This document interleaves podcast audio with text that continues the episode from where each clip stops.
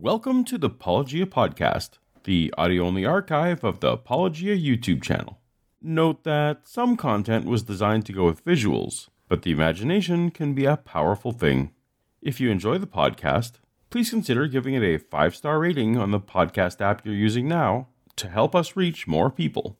Or, since this endeavor is ad free, consider going a step further and supporting us for as little as a dollar a month at patreon.com slash apologia. But for now, let's get to the episode. Part of the Apologetic series, recorded April 11, 2019, titled Did Disciples Die Saying Jesus Rose? with Mike Winger. One of the claims often made to support the resurrection of Jesus is that his disciples died for their belief. Now, some observe that we see many examples of people dying for false beliefs, say those who brought down the Twin Towers. And the Christian quickly replies, But the Christians who died said they were eyewitnesses of Jesus. It's not just what they believed, they were in a position to know the truth. They wouldn't die for something they know is a lie. This is a dance that happens more frequently and more predictably than the chicken dance, the Macarena, and the floss combined, or whatever dances are popular at weddings near you. But here's the thing the real question that former me didn't ask, and not enough people do ask, is how do we know that anyone who claimed to see a resurrected Jesus died defending the truth? What evidence exists? Why does anyone accept this notion as a fact?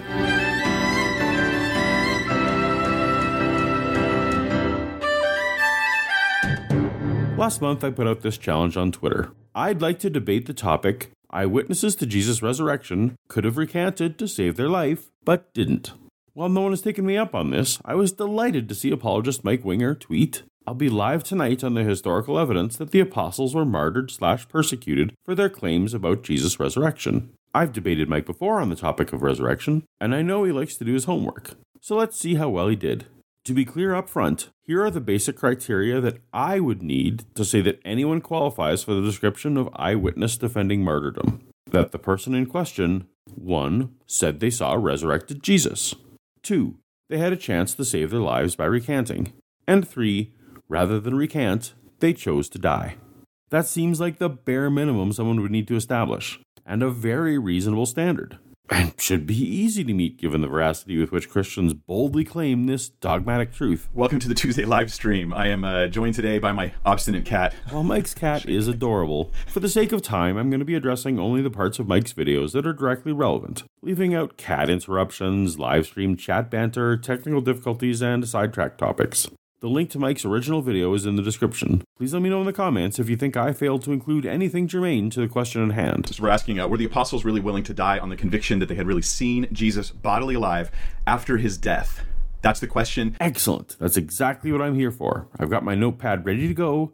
Let's do this. A lot of the content I'm getting today is coming from The Fate of the Apostles, a wildly expensive book written by Sean McDowell. I always encourage people to look at primary sources. So we're going to follow along in Sean McDowell's book and see how Mike does. So we're going to talk about um, specific apostles. We'll talk um, about Peter. We'll talk a little bit about Paul, and we'll talk about James, the brother of Jesus. Just those three? What about all the other alleged eyewitnesses? The woman at the tomb, the sons of Zebedee, Andrew, Philip, Bartholomew, Thomas, Simon the Zealot? Is that just too much information for one video? Or is it because those people all disappeared from reliable history so they couldn't help your case? Let me first establish this that in the early church, there was general persecution. That's the first thing I want to establish. General persecution? I thought the point of this was to talk specifically about individuals who are eyewitnesses. Anyone who wasn't an eyewitness merely falls into the category of someone who could unknowingly be persecuted or killed for an idea that they think to be true, but is actually a lie. And when you signed up to be a Christian, you were signing up knowing full well it would cost you potentially your life, your friends, your family, that this was just normal status quo for first century. While it is unfortunate that some awful deeds were done against some Christians in the first few centuries, the idea that there was widespread, systematic institutional persecution of Christians is more fantasy than reality, something I hope to go into in more detail in a future video. It wasn't until the 3rd century that Christianity was declared illegal in the Roman Empire, and that lasted only a decade. But there was one particularly unfortunate first century incident. And he writes the following about uh, early early Christians during the sort of second second generation Christianity uh, in 109 AD. Not the first generation. The eyewitnesses I'm hoping to hear about. Um, Emperor Nero, it seems, historically had had lit this, the, the Caesar of Rome. He, he had lit on fire a section of Rome so that he could destroy that and then build what he wanted there. Well, the rumor was going around that it was Nero who did it, and he wanted to get rid of that rumor. He didn't want to be blamed for the fire. So here's what happened. Consequently, to get rid of the report, Nero fastened the guilt and inflicted the most exquisite tortures on a class hated for their abominations called Christians. Okay, so Emperor Nero was caught setting fires, and rather than take the blame himself, he instead framed and blamed a minority group, the Christians. You can be forgiven if your mind draws parallels between that and current political distraction tactics. But for now, we're going to skip the gory details for these killings. There arose a feeling of compassion, for it was not as it seemed for the public good, but to glut one man's cruelty that they were being destroyed. Exactly.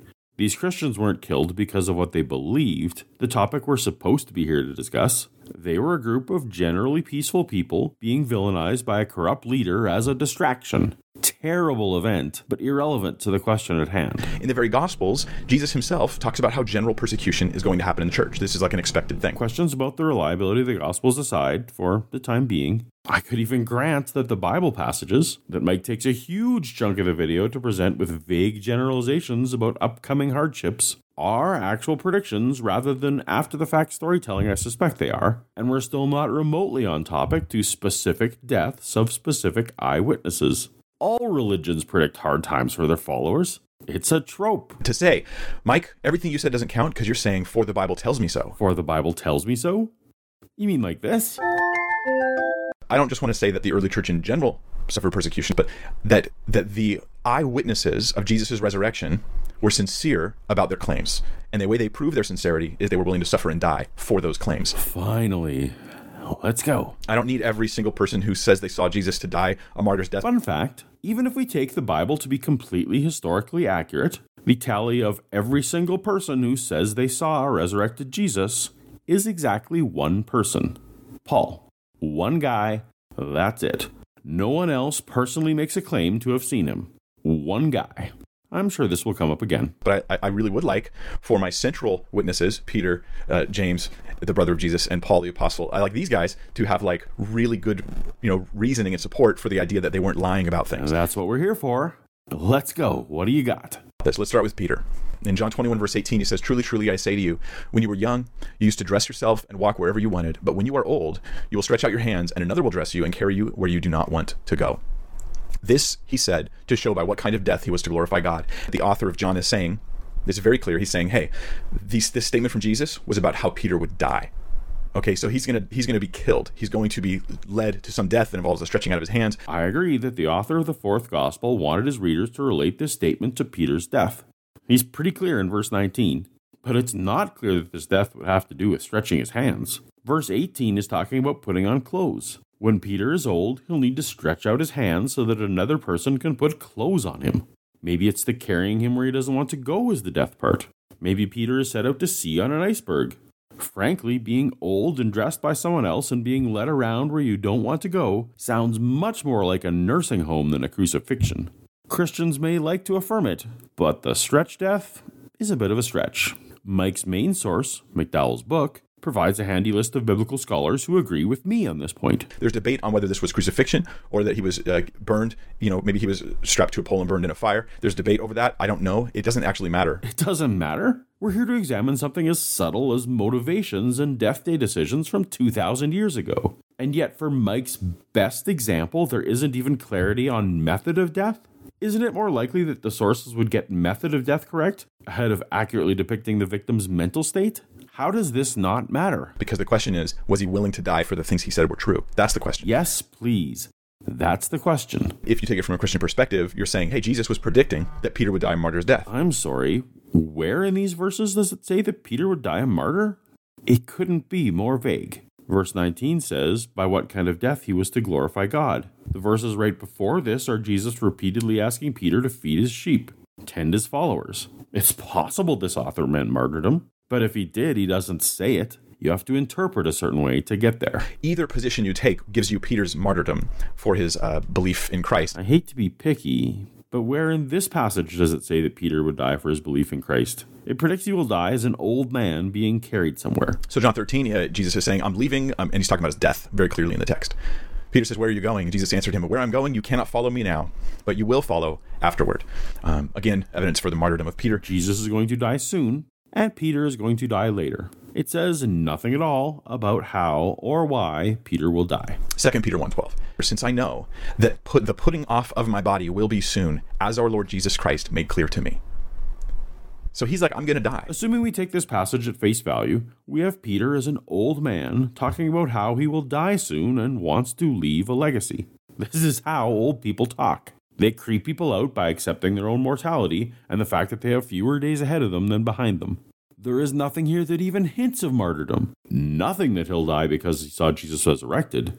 It's much worse because there's not even a single phrase in either 1st or 2nd Peter about the author having seen a resurrected Jesus. Even if we take these books to be completely historically accurate, Peter doesn't pass the first test. He never claims to have seen the resurrected Jesus. Non Peter people claim that Peter claimed to have seen resurrected Jesus, but Peter himself never says he was an eyewitness. Here's how the skeptic would respond if, if you're in the live chat and you're there, you know it. They would say that Second Peter is not written by Peter, that it was forged. Thank you, Bart Ehrman, for, for doing for doing that to everybody. Um, I'm sorry, I wasn't just Bart Ehrman, but um, he's helped popularize the idea that, that this book was just forged. Of all the books in the New Testament, Second Peter is one of the least affirmed by scholars in the field accepted as authentic by almost no one whose terms of employment allow academic freedom to have such an opinion. Even Mike's sourcebook agrees. The majority of scholars consider 2 Peter to be pseudepigraphical. That's a fancy plate academic word for forgery. Mike should know that doubts about the authenticity of 2 Peter goes all the way back to the earliest church fathers who addressed such issues. Men that Mike quotes all the time, like Origen and Eusebius in the 3rd century, were dubious about 2 Peter's authenticity even back then. Doubting the authorship of 2 Peter has been happening for millennia. I'll be doing videos on New Testament authorship in the future to lay out this case in more detail, but I just wanted to counter Mike's lone gunman insinuations for a minute. But for the sake of today's discussion, I could grant the veracity of 1st and 2nd Peter because the authors of these books don't claim to be witnesses of resurrected Jesus, don't specify the circumstances of Peter's death. How could they if they were genuine? Nor do they indicate that the author ever had an opportunity to recant to save his life. Now I'm going to give you some extra biblical sources. Here's First Clement. This is written around 95, 97 AD, so this is a first century document. He says, Let us take the noble examples of our own generation. Through jealousy and envy, the greatest and most just pillars of the church were persecuted and came even unto death. I'm less interested in the death part and more interested in the why they died part. This source is saying they died because of envy and jealousy. If they allegedly died because they wouldn't recant seeing Jesus alive, why does Clement instead blame envy and jealousy? Peter, through unjust envy, endured not one or two but many labors, and at last, having delivered his testimony, departed unto the place of glory due to him. To the author of Clement, Peter was killed from a motive of unjust envy. I'm not seeing anything affirming the unwavering resurrected Jesus motive here. He's not building a case for the martyrdom of these guys. He's drawing from common memory. Everybody already everybody knows about this as far as Clement's concerned. Everybody knows Peter and Paul both suffered and died for the things that they believe to be true. The fact that Clement doesn't actually say Peter died for what he believed to be true is somehow evidence that everyone must have already known that Peter died for what he believed to be true.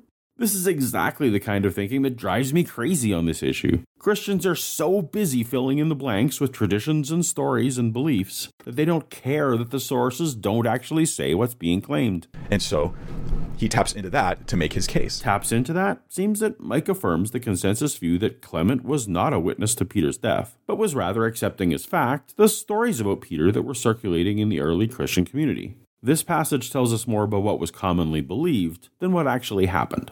This is another example of why I'm passionate about this issue. Christians accept as unquestioned fact events that have less evidence than legends. Okay, here's another one. This is from Ignatius. Ignatius, writing in his letter to the Smyrnians um, For myself, I am convinced and believe that even after the resurrection, he was in the flesh, speaking of Jesus.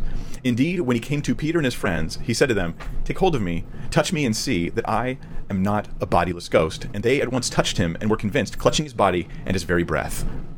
For this reason, they despised death itself and proved its victors. This is basically Ignatius affirming that he believes the biblical account.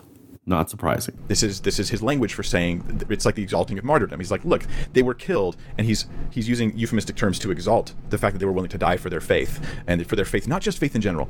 Specifically, according to Ignatius, these were willing to die, Peter and his friends, because they believed Jesus had bodily risen. But the letter to the Smyrnians is estimated to have been written around 107 AD, over 70 years after Jesus' death and over 40 years after Peter's. At this point, Ignatius isn't telling us what he has firsthand knowledge of. As a church father, he's repeating the legends that have already sprung up by this time. Another source, the Apocalypse of Peter. Um, uh, then there's the Ascension of Isaiah. I'm not going to go over all these. Uh, the Acts of Peter, the Apocryphon of James, the Dionysius of Corinth, um, Tertullian, and the Muratorian uh, canon. These are all different sources that mention one way or another the martyrdom of Peter. Are you kidding me? Apocalypse of Peter? Acts of Peter? These are books that were completely rejected by early church fathers. Even by Bible standards, these works say a lot of weird stuff. Talking dogs, resurrected fish, and Peter repeatedly paralyzing his own daughter to keep her from seducing men. These are the places we should look for trustworthy accounts of a man's mental state. Maybe they're even embellishing or saying weird stuff, but they're drawing from a historical core, right? They're elaborating on something that actually happened. Why does that follow? Just like the widely varied King Arthur legends centuries later, the various incarnations of the Peter death stories need only be built upon most commonly circulated tales in order to have rung true to the Christian faith or to have inspired new iterations. So that's Mike's case for Peter. Did we establish that Peter claimed to be an eyewitness of resurrected Jesus? As ludicrous as this may sound, we did not. Even if we consider the two books of the Bible that bear his name to be authentic, which we almost certainly should not, they make no such claim. In no record does Peter himself say he saw a resurrected Jesus. Did we establish that Peter could have saved his life by recanting? We did not. If we accept tradition at face value, Peter died during the persecution of Christians by Nero, and Mike already established that Nero's war on the Christians was about scapegoats to cover fires he sets. Mike already established that Nero's war on Christians was about scapegoats to cover the fires he set. If he caught Peter, the leader of the Christians, it is doubtful that any words of denial by Peter would have stopped Nero's self preservation motivated execution order. Did we establish that Peter chose to die rather than recant? The details of his death are not recorded in any document considered reliable by any Christian scholar, but rather in fanciful works. Even so, such an event is still not described. Paul went under constant persecution. We can actually look at a list of some of the things he went through. For the sake of time, I'm willing to grant that Paul was persecuted during his life, since we're interested in the dying parts anyhow. The undisputed Pauline letters establish this well enough for me. Oh, Mike's just saying for the Bible tells him so. Like this? That is terribly ignorant. I'm not trying to be rude to you, but you're you're being really silly. Okay, this is like you can't approach history with like a SpongeBob mentality. What is it with Christians and SpongeBob? You have to imagine all of it happened. Like SpongeBob, our buddy here. Love this thing. Boy, are we getting the comments on SpongeBob. Wow. It makes him think that the character represents appeals to fallacies. Did I miss something? Why is SpongeBob the go to cartoon on this? You've got to think about this stuff and like look at the actual evidence. I don't know who else you're seeing or talking to that's levying these for the Bible tells me so claims against you. Though, if you're a content creator and want to use that animation jingle for yourself, there's a link to a free to use green screen version in the description. Go for it.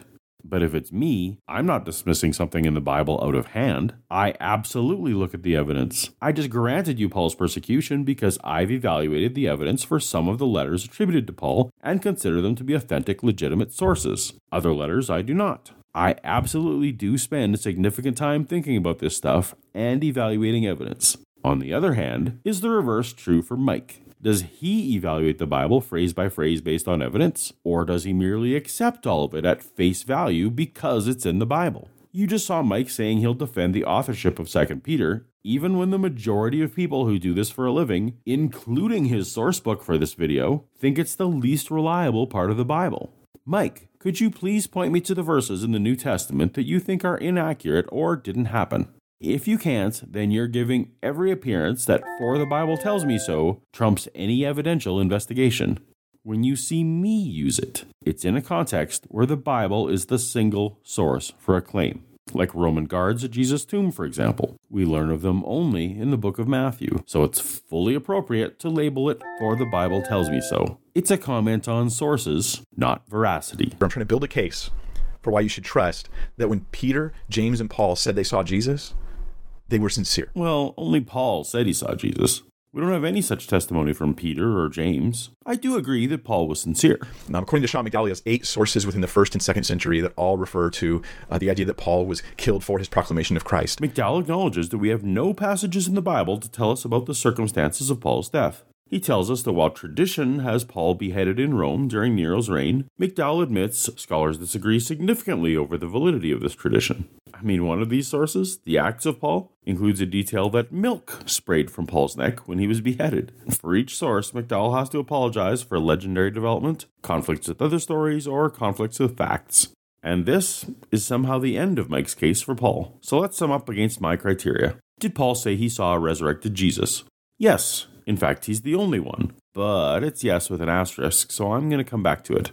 Did Paul have a chance to save his life by recanting? No, we don't have evidence that he did. Moreover, if we accept the tradition that Paul was killed around 65 AD under Nero, then it would have been a political execution, not a theological one. Paul had no value to Nero as a deconvert, only as a dead insurrection leader. Did Paul refuse to recant? It's established to my satisfaction that Paul underwent earlier beatings and imprisonment, but as we have no record of an opportunity to recant to save his life, we certainly don't have a record that he refused to recant. Even though the Apostle Paul doesn't pass the test, he hits the high score with one out of three. Now, why did I put an asterisk beside his claim that he saw the resurrected Jesus? He says it in 1 Corinthians 15, verse 8. And last of all, he also appeared to me. And I accept that 1 Corinthians is one of the letters actually written by Paul. However, I contend that Paul saw a vision in his head of Jesus, not the actual resurrected body of Jesus. This could be the subject of a whole video. But briefly, if we take the Acts versions of Paul's Damascus Road experience at face value, in chapter 9, the light made Paul immediately fall to the ground blind, and he merely hears a voice. It specifically says his companions saw no one. In chapter 22, which retells the story, Paul's companions saw light, not a body, but light, and heard no voice. If Jesus' physical body was there, why didn't the companions see or hear him? And why would Jesus leave heaven to enter a physical body again when he knew Paul would go blind immediately and not even see him? In Galatians 1:12, when Paul describes how he comes to understand the gospel, he denies it came from a human, but rather, I received it by revelation from Jesus Christ. Strange wording if it was a physical encounter with the man Jesus. Most damningly, in 2 Corinthians 12, Paul twice outright admits that he can't say for sure that he had a physical experience. Whether it was in the body or out of the body, I do not know. It makes sense that Paul was so sincere because he had a very sincere experience. It just wasn't with an actual resurrected body of Jesus. The experience may well have been divine, or not, but what Paul saw was a vision in his head. Polycarp, writing in 110 AD, he mentions the sufferings of Paul and, quote, the rest of the apostles. One little bit of bait and switch that I find in these conversations is to play with the definitions of the word disciples and apostles. In some contexts, these words refer specifically to the 12 who served with Jesus. Other times, the words mean more of a larger sphere of people and church leaders. For example, neither Paul nor James, whom Mike is defending today, were part of the 12, but are actually called apostles. Still, other contexts allow every believer to this day to be called a disciple or an apostle. At the beginning, Mike was pointing to general suffering of apostles in the broad sense, but his argument claims that martyrs were eyewitnesses. It's important to keep an eye on context shift. This is why I'm careful to specify the 12 if I mean the 12 and eyewitnesses of resurrected Jesus, if I mean those alleged people. There's a couple sources, early sources, early second century, that mention that all the apostles suffered. Who do these sources mean when they say apostles? The 12? A larger group? Every believer? All of them. They all suffered. They all were persecuted. And that's consistent with all the rest of the data we have. If we're talking about the 12, then it's not consistent with the data. Our sources for the lives of most of the 12 after Jesus died are nearly non existent and highly suspect and contradictory when they exist at all. And even so, some of these disciple legends include the men dying peacefully of old age. Who was the church leader in Jerusalem? G- James, the brother of Jesus, Acts 15, and then in 1 Corinthians 15 mentions James. James as a witness of the resurrection of Jesus. It says um, that he was Jesus was you know crucified, that he was buried, that he was raised on the third day in accordance with the scriptures, and that he appeared to Cephas, then to the twelve, then he appeared to more than 500 brothers at once at one time, most of whom are still alive, though some have fallen asleep. Then he appeared to James. The problem with advocating so heavily that this portion of 1 Corinthians 15 is an early creed that Paul is reciting is that it means Paul is reciting it as hearsay rather than writing it as his own personal knowledge. I believe that this entire passage is legend, that the appearance to the twelve, the five hundred, the apostles, all of that are merely the stories that arose among the early believers.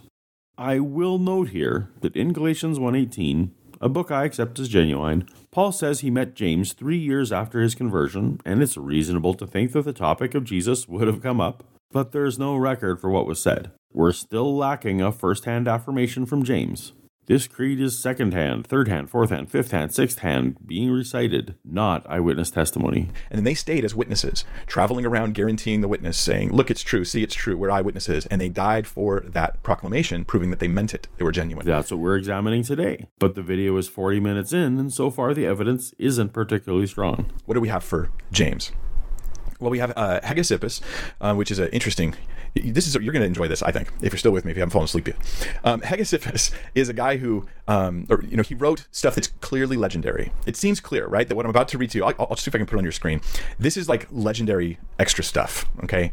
Um, but you can't just ignore We it. don't necessarily ignore it, but what we do is apportion our confidence. If the author felt free to exaggerate such that you can't get through reading it without giggling, then what level of confidence should we put on the details? Just because they are less fanciful doesn't mean that the author had any more reason to be truthful. If someone tells you that they rode a pink unicorn to McDonald's, do you automatically believe that they went to McDonald's? You wouldn't rule it out, but that claim is now tainted. Uh, Hegesippus, it seems, um, yeah, elaborated.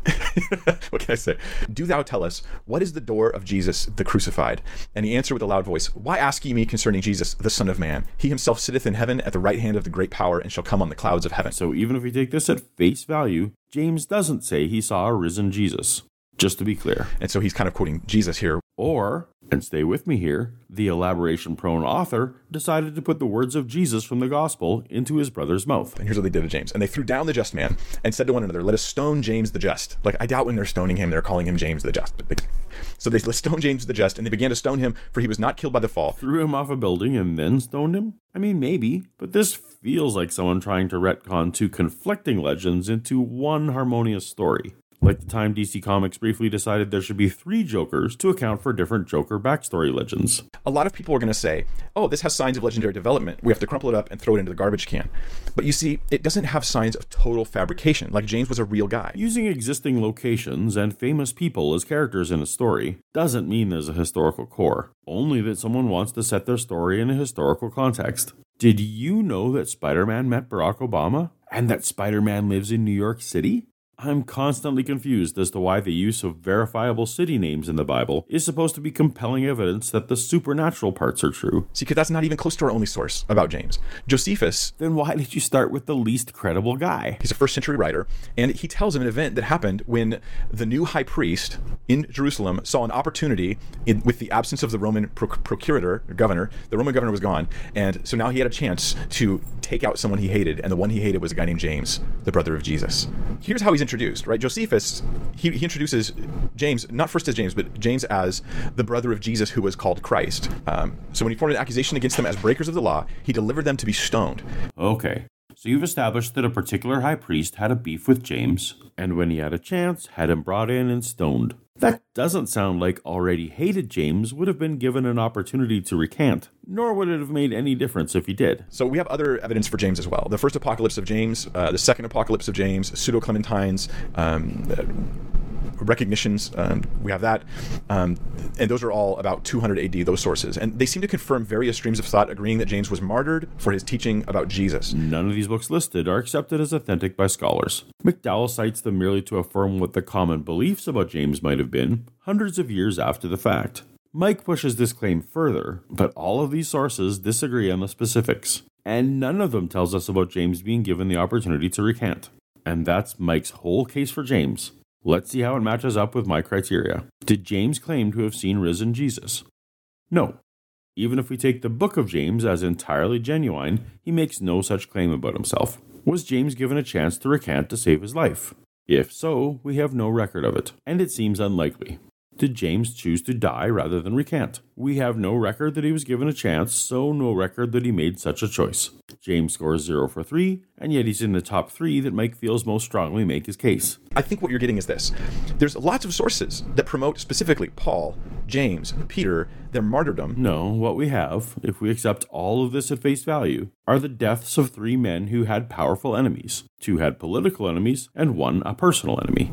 In other words, they meant it. That's all we're saying. No, you're trying to say much more than that. You're trying to say that we can be confident that these men were eyewitnesses of risen Jesus because they wouldn't have knowingly died for a lie. But to say that they died for a lie means they could have saved their lives by recanting. And among these three, we've yet to see evidence that they were given a chance to recant, let alone that they refused to do so. Now, what about sources that say they recanted? There isn't a single one. There isn't one source from history that suggests that any of the witnesses of Jesus' resurrection, let alone Peter, James, or Paul, that any of them recanted. As I've demonstrated, we have no reason to believe that any of these men were given a chance to recant. It seems Peter, Paul, and James were all victim of political enemies. Nero, in particular, didn't care at all what Peter and Paul claimed or believed. They were useful public enemies for an agenda. Show me where an eyewitness martyr had a chance to recant, and then this claim will mean something. Otherwise, it's all just speculation from silence. And you said any witnesses of Jesus' resurrection. I really hope you'll do a follow up with evidence for anyone else besides these three men. As far as my research leads me, including the McDowell book that Mike uses, the remaining the 12 disappeared entirely from reliable history upon Jesus' death. So, my conclusion is this Peter, Paul, and James were sincere. That's it. This is like all I'm trying to establish. They meant it when they said they saw Jesus alive. Those were genuine claims. First, you'd have to establish that Peter and James actually made the claim that they saw Jesus alive. Call me pedantic or picky or what have you, but where is the actual first-hand evidence that they made these claims? I lived for decades just going along with the narrative that this was true, but when I went looking for myself to affirm it, I came up empty handed. Please try it for yourself. Then you'd have to show that they were killed for their claim of seeing Jesus alive and that they could have saved their lives by changing their story.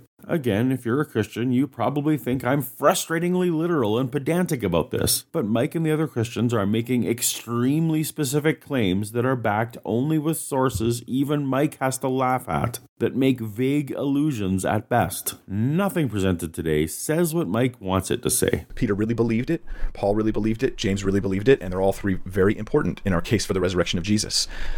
Does that mean that they saw Jesus alive? Well, I think that we will then go to um, the number of appearances. Oh, cool. You gave me a chance to use for the Bible tells me so.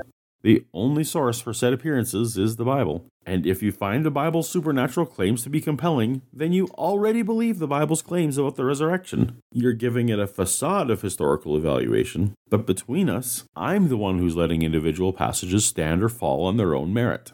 And the nature of uh, of hallucination theories and stuff like that. That's like a whole other line of thinking. If you haven't seen it already, I'd encourage you to watch my brief How Christianity Probably Started Without Resurrection video, which lays out a very simple line of events that would fully explain not only what we see in the Bible, but in all of the history Mike presented today. So I'm not saying they were sincerely indoctrinated. I'm saying they're sincere about seeing Jesus alive after his death. And yet, Mike can't point anywhere to a phrase like, I, Peter, saw Jesus alive, or I, James, saw my brother Jesus alive. If we want to believe that these men saw Jesus alive, we have to take the word of anonymous authors, decades later, and thousands of miles away. We need to grant sweeping generous interpretations and inference rather than point to clear, unambiguous reporting. It's the difference between caring about whether an idea is merely plausible or whether an idea is actually testable, true, and affirmed. And that's pretty much it, because we're building an evidential case. And evidential cases do require quite a lot of evidence. And on that, we finally agree. Looking forward to hearing it someday. So I'm going to have like a resurrection playlist on my channel that will have content that might help you if you're having these discussions and debates where people challenge you and you can have sort of a resource to look at. I too have a resurrection playlist linked in the description and in the card above if you want resources to be one of those people challenging people on the resurrection. If you want to support this ministry, um, that's that's how I'm going to continue doing this to full time, devoting the hours of prep it takes every week to do these things. If you want to support Paulogia, I'm doing this stuff in my limited spare time, but it takes as many hours for me as it does for Mike. I have to read the books that he reads, and then actually look into the sources, plus read the dissenting books. It's a lot of time, and I'd like to dedicate more of mine to it. So if you find my videos valuable, there are links to Patreon and PayPal in the description below. Your generous support is beyond appreciated. And uh, thank you guys for being here. Have a fantastic day. I'm looking for the button to stop the stream. We did it!